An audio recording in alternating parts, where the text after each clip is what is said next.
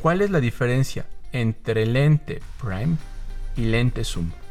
Hola, ¿qué tal? Soy Marcos Samaniego y te doy la bienvenida a un podcast más. ¿Hacer o no un zoom? Esa es la cuestión. Quizás suene un poco shakespeariano, pero cuando hablamos de los lentes, sí que es todo un dilema para los fotógrafos. A lo largo de mi carrera he trabajado con distintos tipos de lentes, probando todas las opciones que me ofrece cada uno y explotando al máximo sus capacidades. Gracias a esto, he tomado una decisión con respecto a cuál considero que es el mejor. Pero antes de que te revele este pequeño secreto, conozcamos un poco los personajes en cuestión. De abuelo joyero y padre relojero, Marco Samaniego creció entre tic-tacs de máquinas de tiempo, jugando a vender publicidad del negocio familiar. Hoy, amante de la fotografía y entregado a la publicidad, te da la bienvenida a Samaniego Talks, un podcast de creatividad, modernidad y soluciones para ti. Comenzamos. Los lentes Prime. Los llamados lentes Prime, conocidos también como los lentes príncipes o fijos, son aquellos lentes que tienen una distancia focal fija, lo que quiere decir que la única manera de hacer zoom o cambiar el encuadre es usando tus pies. Dicho de otra manera, moviéndose hacia atrás, hacia adelante, según sea lo que busques. Los lentes zoom. Los lentes zoom son aquellos lentes que cuentan con un rango de distancia variable. Es decir, como su nombre lo dice, son aquellos lentes que te permiten hacer zoom sin mover un solo pie. Ahora que conocemos nuestros aliados, los señores lentes, es hora de hablar un poco de las ventajas de cada uno. De los lentes Prime. Calidad. La calidad es innegable, pues los lentes Prime te ofrecen una mayor calidad de imagen y planos más definidos. Eso también le dará mayor nitidez a las formas dentro de la fotografía. Obtendrás una imagen más detallada. Apertura.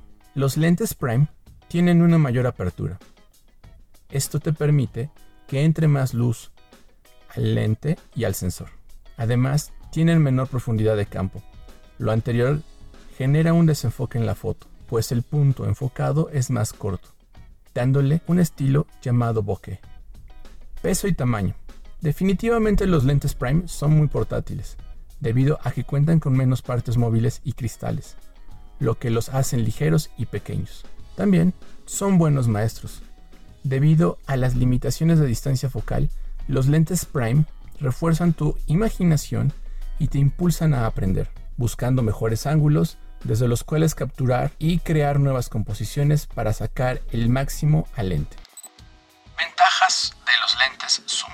Menos, a veces es más. La versatilidad que ofrecen los lentes zoom a veces pueden ser de mucha ayuda, en especial cuando tratas de capturar un momento específico, pues puede que en lo que cambias de lente y encuentras la distancia focal correcta para tomar la fotografía la oportunidad se haya desaparecido. A veces no se puede usar los pies para hacer un zoom. Lentes parafocales. La mayoría de los lentes zoom son parafocales. ¿Esto qué quiere decir? Que tienen la capacidad de mantenerse enfocados en un mismo punto a pesar de que cambies del rango en el zoom.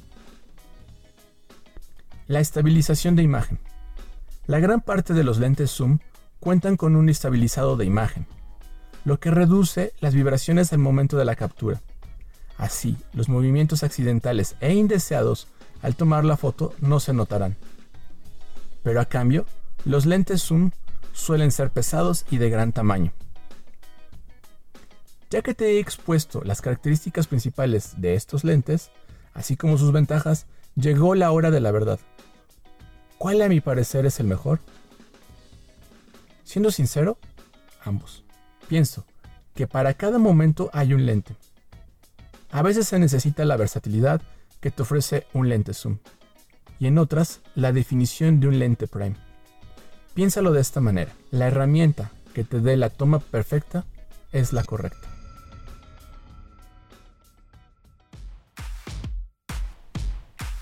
Soy Marcos Samaniego y nos estamos escuchando en el siguiente podcast.